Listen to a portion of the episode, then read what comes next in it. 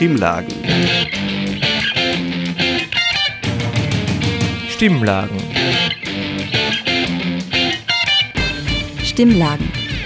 Das Infomagazin der Freien Radios Österreich.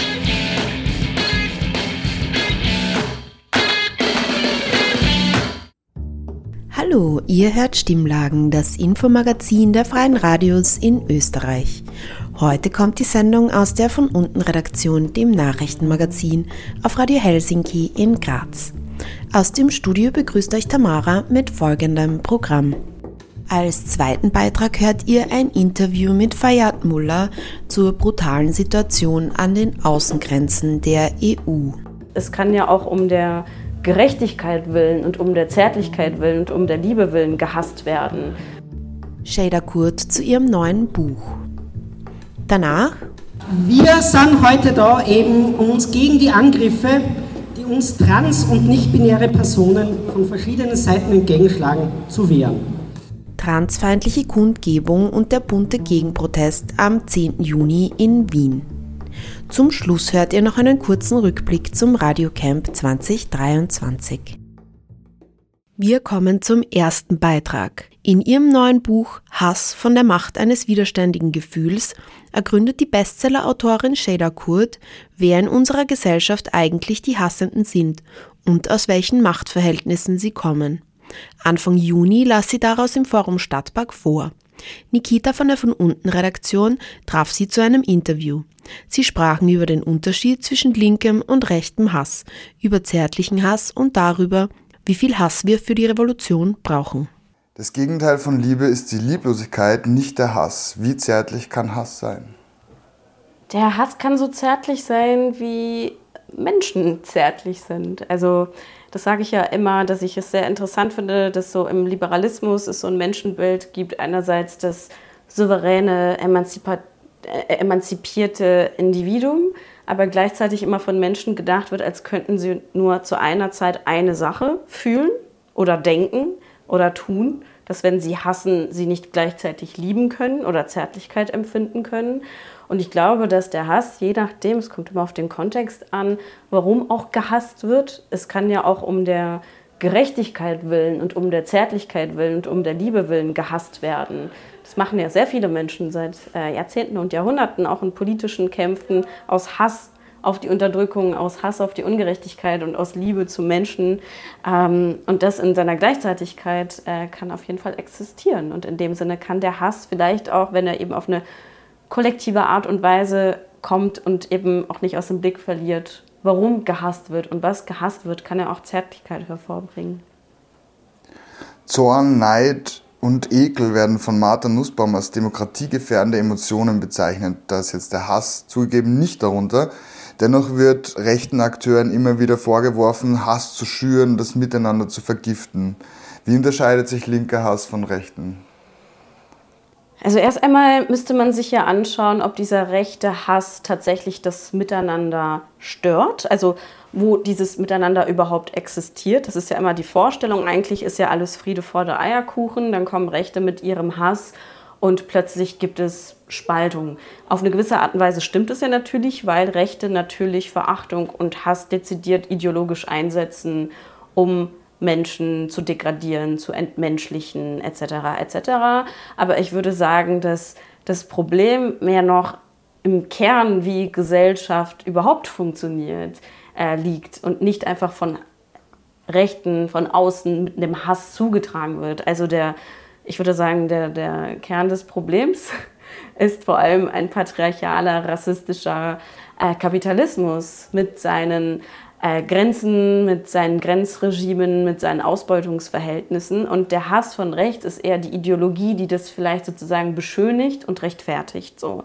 Ähm, und der linke Hass muss eben ein Hass sein, der dieses System in seinem Kern eben zur Zielscheibe macht und sich nicht eben darauf verlässt, sich auch nicht darauf verlässt, wie der Hass manchmal auch genutzt wird, um eben gewisse Systemniveaus nicht Systemfehler, weil das System hat ja keinen Fehler, es funktioniert ja so, wie es funktionieren soll, aber auch wo manchmal der Hass so ein bisschen eben eingesetzt wird, um Phänomene einfach zu erklären, die er aber eigentlich nicht erklären kann. Also ne, der, der rechte Hass alleine kann nicht erklären, warum es in dieser Gesellschaft so viel Ungerechtigkeit gibt.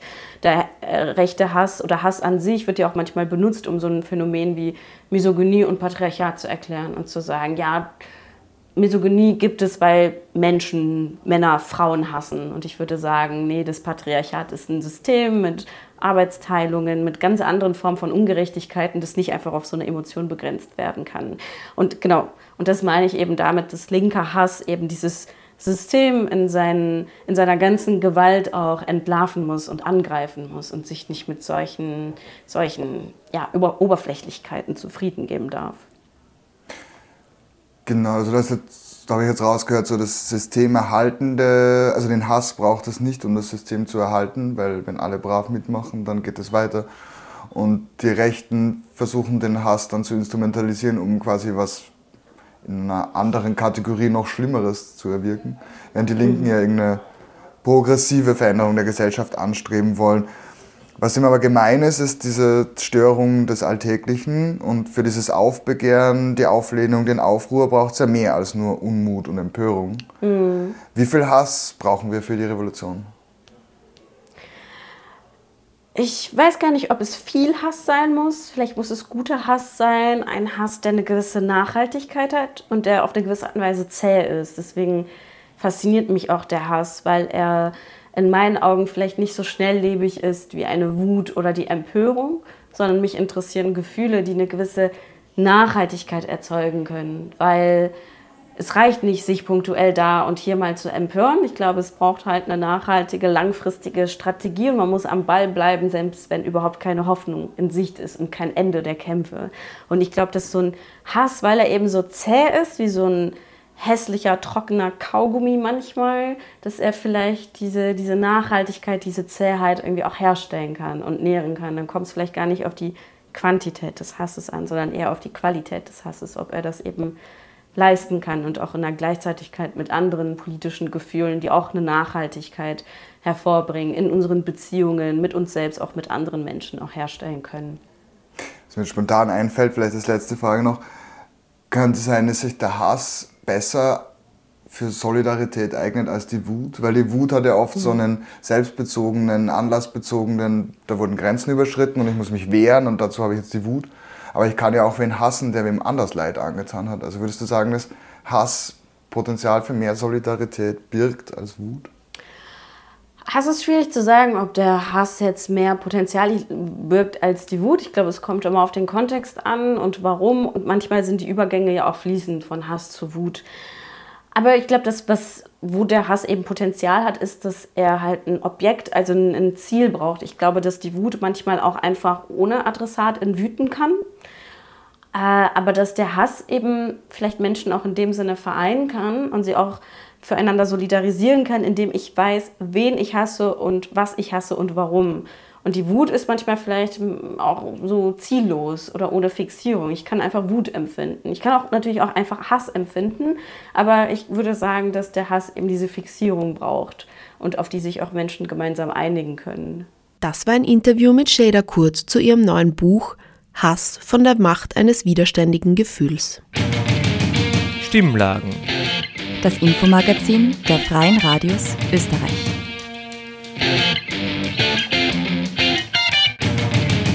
Stimmlagen. Das Infomagazin der Freien Radios Österreich. Am 19. Mai 2023 veröffentlichte die New York Times einen Bericht über illegale Pushbacks an Europas Außengrenzen. Bisher war es eine Art offenes Geheimnis, aber jetzt lagen zum ersten Mal stichhaltige Beweise in Form eines Videos vor.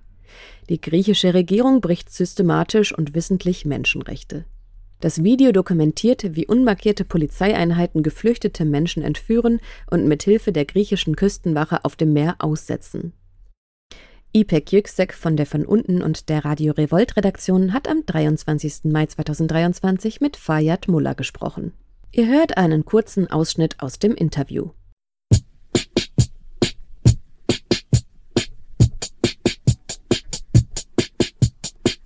Die Aufnahmen, die Sie der New York Times übergeben haben, haben weltweit für Empörung gesorgt.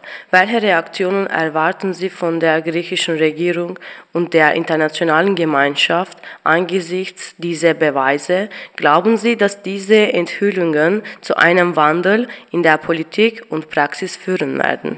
Also von der griechischen Regierung erwarte ich mir natürlich überhaupt gar nichts. Das sind die Täter. Also was sollte ich mir da erwarten?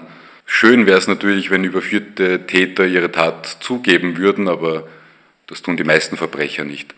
Bis vorletzte Woche hat die griechische Regierung immer geleugnet, dass das passiert. Seit drei Jahren gibt es die Anschuldigungen, sehr, sehr glaubhafte Anschuldigungen. Die griechische Regierung hat immer gesagt, nein, das stimmt nicht, das sind Lügen. Seit zwei Wochen tun sie das nicht mehr. Vor zwei Wochen sind sie konfrontiert worden mit dem Material von der New York Times, mit einer Aufforderung oder Bitte um ein Statement. Das haben sie abgelehnt, sie wollten das Material nicht sehen, aber sie leugnen es auch nicht mehr. Auch seit der Veröffentlichung gibt es kein Dementi der griechischen Regierung. Auch denen ist vollkommen klar, dass das Material und was man dort sehen kann, eindeutig ist. Da kannst du nicht mehr leugnen. Und jetzt werden sie natürlich überlegen, welche Möglichkeiten es gibt, sich da irgendwie herauszuwinden, so wie das normalerweise Verbrecher von Volksparteien halt eben tun. Auf der politischen Ebene erwarte ich mir absolut gar nichts. Von der Politik erwarte ich mir in, weder in Griechenland noch auf der europäischen Ebene irgendwas außer irgendwelche Lippenbekenntnisse, so wie das jetzt eben auch von der EU-Kommission und Ilva Johansson als Innenkommissarin gekommen ist. Ja, es soll eine Untersuchung geben, die Griechen sollen das machen, ja, der Täter soll seine, seine Tat selber untersuchen. Da erwarte ich mir gar nichts anderes, als dass alles getan wird, dass das möglichst unter den Tisch gekehrt wird. Vielleicht wird noch irgendein Bauernopfer gefunden, vielleicht irgendein Schuldiger von der Heleni Koskat und, und von der Polizei und das war es, aber nicht der ganze Skandal aufgeklärt wird. Was ich mir schon hoffe und erwarte, ist, dass eben das Justizsystem schon noch in großen Teilen funktioniert, in Griechenland als auch auf der europäischen Ebene. Deswegen habe ich auch ähm, gestern bei dem EPPO, das ist der European Public Prosecutors Office, eine Sachverhaltserstellung eingebracht, weil zum Beispiel das Schiff für die Deportation, was verwendet worden ist, ist mit EU-Geldern gekauft worden, großteils. Und aus dem gleichen Grund und auch wegen einigen anderen Vergehen habe ich auch eine Sachverhaltserstellung bei OLAF, der Korruptionsbehörde oder Antikorruptionsbehörde von der EU eingebracht und hoffe und gehe davon auch aus, dass es hier Ermittlungen geben wird. Also ja, beim Rechtsstaat und bei der Verwaltung, wo sehr, sehr viele Leute auch arbeiten, die wirklich ganz, ganz andere Vorstellungen von, von Europa und Rechtsstaat haben und Demokratie, habe ich einige Erwartungen und Hoffnungen. Auf der politischen Ebene, solange diese Leute, Konservative, regieren, habe ich überhaupt gar keine Erwartung. Es gab auch in Griechenland diese Wahlen. Glaubst du, diese Wahlergebnisse positiv auf diese Situation bewirken wird oder was ist passiert überhaupt in diesen Wahlen? Also bei der Wahl letzten Sonntag vor zwei Tagen hat Nea Demokratia, also die konservative Partei, die Rechtspopulisten, die auch vorher schon regiert haben, haben 40 Prozent gemacht, also die Wahl eindeutig gewonnen 20 Prozentpunkte vor der nächststärkeren Partei, was Syriza ist. Es ist natürlich schade, dass die Leute weiter Parteien wählen, die nicht nur für diese Verbrechen, wie eben hier gefilmt an den Migrantinnen, Geflüchteten verantwortlich sind, sondern auch Parteien wählen, die für die wirtschaftliche Misere, für die Perspektivenlosigkeit, für die enorme Arbeitslosigkeit, für das System der Umverteilung von unten nach oben und alles nur für die Reichen und Überreichen und ihre Konzerne tun, dass sie diese Leute selber wählen. Also die Menschen wählen ihren Henker selber. Das ist natürlich sehr, sehr schade. Das Problem ist aber auch, dass das Angebot der Alternative wirklich kein überzeugendes war in Griechenland. Die zweite große oder Konkurrenzpartei war Syriza mit ihrem noch immer Chef unglaublicherweise Alexis Tsipras, die das Land vor Nea Demokratie regiert haben, ein gewaltiges Votum gehabt haben von der Bevölkerung für eine andere Politik, für einen Wandel hin zu einem System der Menschen, weg vom Kapitalismus und Alexis Tsipras und Syriza haben die Menschen bedingungslos verraten, haben ein Austeritätsprogramm durchgesetzt, sondergleichen in Griechenland, obwohl genau das Gegenteil der Grund war, warum sie in diese Regierung gewählt worden sind. Die Menschen haben das sogar nochmal bestätigt beim damals berühmten Ochi-Votum, wo die Menschen gesagt haben, nein, wir lassen uns nicht mehr von der EU und ihrem neoliberalen Diktat unterjochen. Und Syriza hat aus diesem Ochi, also was Nein bedeutet auf Griechisch, einfach ein Ja gemacht und hat alles de facto bedingungslos akzeptiert. Austerität durchgesetzt, also Sparmaßnahmen, Kürzungsmaßnahmen in allen Bereichen privatisiert bis zum geht nicht mehr. Und dass natürlich, das kann ich absolut verstehen, dass die Menschen das nicht als eine Alternative wahrnehmen. Ich glaube, dass auf der linken Seite natürlich muss es ehrliche, richtig Alternativen geben und ich glaube auch, dass, dass dort, beziehungsweise dass wir, weil da zähle ich mich natürlich auch klar dazu, wir die besseren, die richtigen, die ehrlicheren Ideen haben, die die Menschen und die Gesellschaft nach vorne bringen können. Aber die muss man den Menschen auch näher bringen, zeigen und sie davon überzeugen. Eine abgehalfterte Partei, die einmal schon die Menschen verraten hat wie Syriza, ist natürlich keine Alternative und deswegen wundert mich das Wahlergebnis nicht, weil bei den Konservativen, so verlogen und verbrecherisch sie auch sein mögen, sie sind insofern noch immer ehrlicher, dass man sich von ihnen noch gar nichts anderes erwartet, als dass sie ein System der, der Korruption, der Freundelwirtschaft und alles für die, die Gestopften und ihre Konzerne machen. Das sagen sie vor, mehr oder weniger, und das machen sie auch nach der Wahl. Das war ein Interview von IPEC von der Radio Revolt Redaktion mit Fayad Mullah. Er hat Mitte Mai Beweismaterial veröffentlicht, das den systematischen Bruch von Menschenrechten dokumentiert. Den gesamten Beitrag könnt ihr auf der CBA bei Radio Revolt nachhören. Stimmlagen. Das Infomagazin der Freien Radios Österreich. Vergangenen Samstag, am 10.06., hielt die Antitrans-Aktivistin Posey Parker eine Kundgebung in Wien ab. Wie der Tag ablief, berichtet unsere Wien-Korrespondentin Sarah. Vergangenen Samstag, am 10. Juni, wurde der Wiener Votivpark für einige Stunden zum Schauplatz zweier Parallelwelten. Vor den neogotischen Toren der Votivkirche spielten sich bunte Drag-Performances ab. 100 Meter weiter hielten selbsternannte rechte Frauenrechtlerinnen Reden. Was war los? Die britische Antitrans-Aktivistin Posey Parker mit bürgerlichem Namen Kelly J. Keen Minshall definiert sich als Frauenrechtlerin und 2023 als das Jahr der TERF. TERF bedeutet Trans-Exclusionary Radical Feminist und steht für einen sogenannten Feminismus, der Transpersonen explizit ausschließt. Am Samstag hielt Posey Parker eine Kundgebung in Wien ab.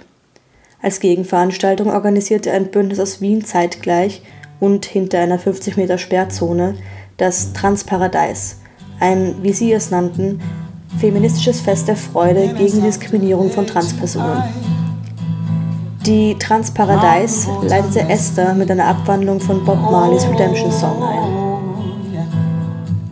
But my head was made strong by the hand of the Almighty, we stand in this generation triumphantly. Won't you help me sing these songs of freedom? Cause all I ever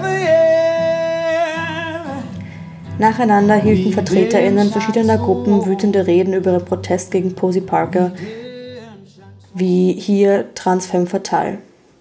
Wir sind heute da eben, um uns gegen die Angriffe, die uns trans- und nicht-binäre Personen von verschiedenen Seiten entgegenschlagen, zu wehren. Sie wechselten sich mit Performances des Bro Homo Drag Collectives und einige Comedians ab. Ein anderes TERF-Argument ist ja immer so, ähm, Misogynie kann keine Transfrauen betreffen. Das hat ja mit den, weiß ich nicht, den biologischen Pronomen oder wie war das ähm, zu tun. Und das habe ich mir gedacht, das ich, wollte ich letztens einmal ausprobieren. Da hat mich ein Typ gekehrt geholt. Dann bin ich auf ihn hin und habe gesagt, Entschuldigung, das ist ein Missverständnis.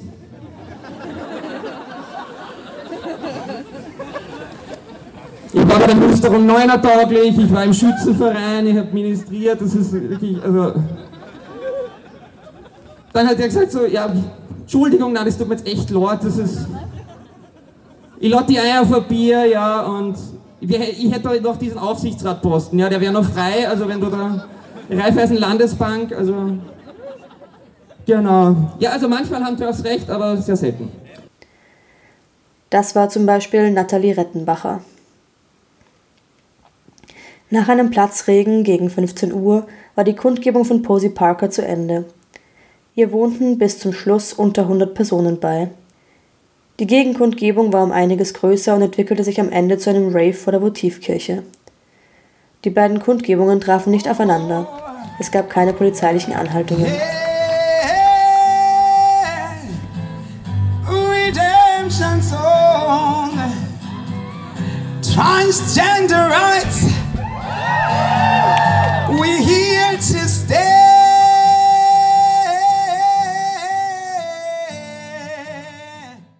Das war ein Beitrag über eine transfeindliche Kundgebung und den Gegenprotest am 10. Juni in Wien. Stimmlagen. Das Infomagazin der Freien Radios Österreich.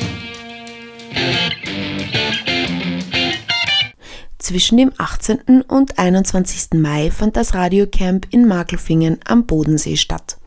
Dort treffen sich seit den 90ern Menschen aus freien Radios zum Austausch, Skillsharing, Schwimmen gehen und nerdig sein. Auch heuer gab es ein vielfältiges Programm. Clemens von Radio Lora und ich geben euch einen Rückblick über das Camp und die Stimmung am Bodensee. Also ich bin auch noch immer sehr euphorisiert, muss ich sagen. Ja, voll. Und ich meine, da kommt man an, das ist direkt am Bodensee dran und das ist einfach umwerfend der erste Eindruck, allein wenn man da schon auf dieses Gelände kommt. Ja, das stimmt. Also das Erste, was du halt siehst, ist, oder ins Auge sticht, ist einmal dieses rote Infozelt, wo du dich anmeldest und je nachdem, wann du halt kommst, passiert halt rundherum schon total viel. Also ich weiß nicht, wie es bei dir war, aber bei mir ist dann noch nicht so viel passiert, aber zwischendurch bin ich dann einmal da gestanden und habe einfach nur das alles auf mich wirken lassen. So, da spielen Leute Volleyball, da kommen gerade Menschen an, in dem Eck jongliert jemand, da laufen die Kids herum, es finden Workshops statt. Das, also es war wirklich eine schöne Stimmung. Am Anfang eben war es noch etwas leer, aber es hat sich dann echt gut gefüllt ab Freitag. Wie war, wie war dein erster Eindruck? Ja, bei mir war nämlich schon einiges los. Ich bin Donnerstagabend gekommen und da ist ja gleich so eine Kindergruppe vorbeigerannt, schreiend. Ähm, und dann war auch direkt schon das Volleyballfeld besetzt, da waren Leute haben gespielt. Also bis wir dann unser Zeug untergebracht hatten, uns angemeldet hatten, die Infos bekommen hatten, war eigentlich schon wirklich einiges passiert. Also da war schon Remi Demi am Donnerstagabend. Mm, die Musik hörst du halt ständig von der Kochcrew, die Maulwürfe haben uns ja verköstigt. Ja, stimmt, die haben die ganze Zeit Metal gehört oder irgendetwas Härteres äh, während dem Kochen. Wollen wir mal über das Programm reden? Also wir haben ja beide Workshops gehalten. Wie hast du deinen Workshop so empfunden? Um was ist es gegangen?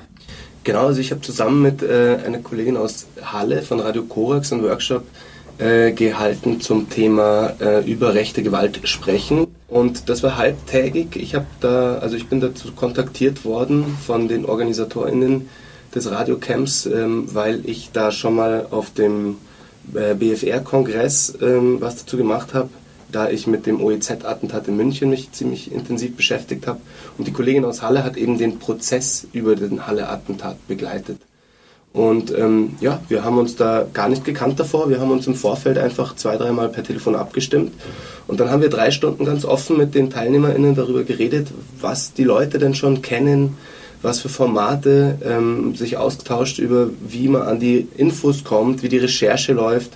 Und äh, dann haben wir noch ein bisschen erzählt, aber eigentlich war es wirklich ein sehr offenes Brainstormen, kann man sagen. Ähm, und wir haben eigentlich zusammen überlegt, wie wir das alles verbessern können und ähm, wie man den Erfahrungspool der anderen auch nutzen kann. Das war bei mir der einzige, wo ich am Samstag war, und am Freitag war der einzige, wo ich war, nämlich dein Workshop auch. ja, meiner war auch der einzige deiner.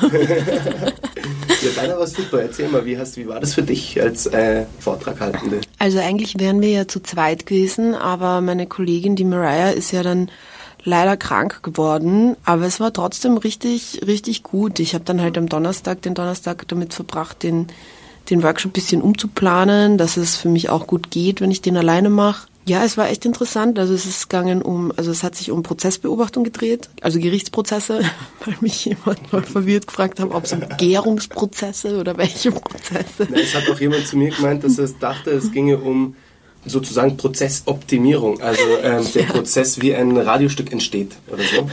ja. Und am Vormittag habe ich halt so ein bisschen einen Überblick gegeben über Prozessreport, also die Organisation, die äh, viele Gerichtsprozesse in Österreich äh, begleitet und beobachtet. Und über von unten, also die, das Nachrichtenmagazin von Radio Helsinki, wo ich ja die Redaktionskoordination mache. Dann am Nachmittag hat sich darum gedreht, dass die Leute einfach selbst in die Recherche kommen und auch selbst Beiträge gestalten. Und du hast ja dann auch mitgemacht, weil es doch eine echt relativ große Gruppe war, was mich echt mega gefreut hat, einfach, dass so viel Interesse da war, dass wir es dann doch sogar in drei statt zwei Gruppen aufgeteilt haben und am Schluss haben wir uns dann gegen, also gemeinsam wieder die Beiträge, die entstanden sind, angehört und gefeedbackt und es war total interessant, weil es echt sehr vielfältig war. Also ein Gerichtsprozess, bei dem du solidarisch gegenüber den Personen bist, dann ein Gerichtsprozess, wo du halt einen Nazi-Prozess beobachtest und ein Gerichtsprozess, wo es sozusagen schon Material gibt, nämlich das Interview, das du bereits geführt hast mit der Anwältin von den Betroffenen vom OEZ-Attentat in München. Und dadurch sind halt sehr unterschiedliche Beiträge rauskommen, die alle was für sich gehabt haben. Und genau, also ich habe echt positives Feedback bekommen und dass Leute einfach auch die Relevanz verstanden haben von, von Prozessbeobachtung und auch jetzt Bock gekriegt haben, selbst Prozesse zu beobachten. Also es hat mich echt hm, sehr gefreut. Bei meinem Workshop hat man dann, fand ich, so ein bisschen gemerkt, das war halt dann Samstagmorgen, die Leute waren ein bisschen ausgelaugt und es hatten auch viele, also ich persönlich tatsächlich hätte auch mehr Bock auf was Leichtes gehabt. Mhm. Zum Beispiel auf einen von diesen Impro-Workshops, weil äh, man muss dann ja auch nicht die ganze Zeit nur über rechte Gewalt reden oder ähm, eben, also das waren ja auch harte Sachen einfach, ähm, die da passiert sind in den Workshops, äh, also in den Prozessen, die du dargestellt hast. Und da hat man dann am dritten Tag vielleicht nicht mehr so viel Lust drauf, sondern vielleicht eher auf so einen lustigen Workshop. Mm, ja, total. Also es eben, also das Programm war ja auch total vielfältig. Es hat ja zwei verschiedene Workshops zu Improvisation geben. Es hat eine Hörspielproduktion spontan geben. Es hat auch Workshops zu Radio-Feature geben, zu Studiodebatte. Es war echt interessant, wie viel da so entstanden ist spontan. Und es war dann meistens auch sehr, sehr viel Interesse gleich mal da und das dann herzuzeigen, aber halt auch bei den anderen sich das anzuschauen. Ja, genau. Und dann ist halt noch, auch noch mal spontan von Sön und Kio, glaube ich, haben das hauptsächlich geschrieben, ein Hörspiel entstanden zum allgemeinen chaotischen, abgefuckten Betriebsgruppentreffen, ACAB. grüne Welle. Genau, über die fiktive grüne Welle, ähm, das dann auch noch am Ende vorgespielt worden ist und das auch sehr witzig war. Ja. Das war wirklich super lustig, du hast ja auch mitgemacht. Mhm. Ich, hab, ich wusste nicht genau, was ich da zu erwarten habe, das wird am Ende vorgeführt. Und ich kann schon mal alle Zuhörenden hier auch warnen, das wird sicher irgendwann auf Lora aus, auch ausgestrahlt, weil es war wirklich so großartig. Es hat wirklich jegliches Klischee eines linken Plenums mit einge, einbezogen. Also es war wirklich zum Totschießen. Das war echt und das war auch so witzig, weil halt so viele verschiedene Leute mitgeschrieben haben und auch so viele verschiedene Radios zugehört haben und das haben sich alle damit identifizieren können. Ja. Und das war aber auch nicht das einzige Interaktive zum Abschluss des Radiocamps, sondern es wurde auch tatsächlich eine einstündige Live-Sendung vorbereitet. Da war ich dann noch ein bisschen mit involviert auch. Die ist auch übertragen worden in einigen Sendern, hier bei Lora nicht, bei Helsinki glaube ich auch nicht. Mm -mm, nein, aber bei Korax, RDL, Wüste Welle, noch mehrere glaube ich, aber ja. die, die wird sicherlich auch auf freie Radios Genau, branden. und da werden wir sicher auch noch ein paar Stücke rausschneiden, weil da sind auch wirklich lustige Sachen zusammengekommen. Und es wurden Umfragen gemacht auf dem Festivalgelände. Und dann äh, haben ein paar Kinder mit äh, Jugendliche mitgearbeitet auch und mit moderiert. Und es ist wirklich sehr schön geworden, dass dann wirklich in, innerhalb von einem Tag eine Gesamtcollage entstanden ist, ein Eindruck von diesem, ähm, ja, von diesem Radiocamp und dass das wirklich dann im Zelt vor Zuschauen auch live gesendet wurde. Das war einfach eine sehr coole Sache auch. Genau, und also das Radiocamp sucht natürlich auch für nächstes Jahr wieder Menschen, die mitorganisieren sei es bei den Finanzen, sei es bei der inhaltlichen Gestaltung. Ihr könnt euch beim Community Radio bei Helsinki in Graz oder bei Lora in München melden, falls ihr Lust habt, da mitzugestalten, falls ihr einfach nur Ideen habt oder Leute kennt, die da cool wären für einen Workshop. Das Team sucht immer Verstärkung, damit dieses richtig coole Camp einfach auch weiterhin stattfinden kann. Ähm, also meldet euch einfach, falls ihr Lust habt zu helfen, helft gerne und es ist einfach wirklich eine sehr tolle Erfahrung und man kann einiges lernen dabei. Stimmlagen. Das Infomagazin der Freien Radios Österreich.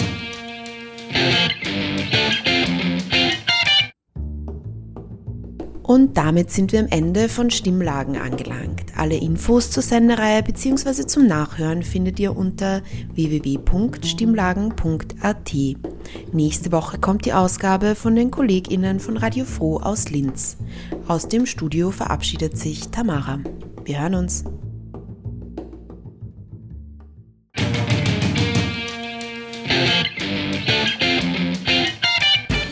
Sie hörten das Magazin Stimmlagen. Das Infomagazin der Freien Radios Österreich.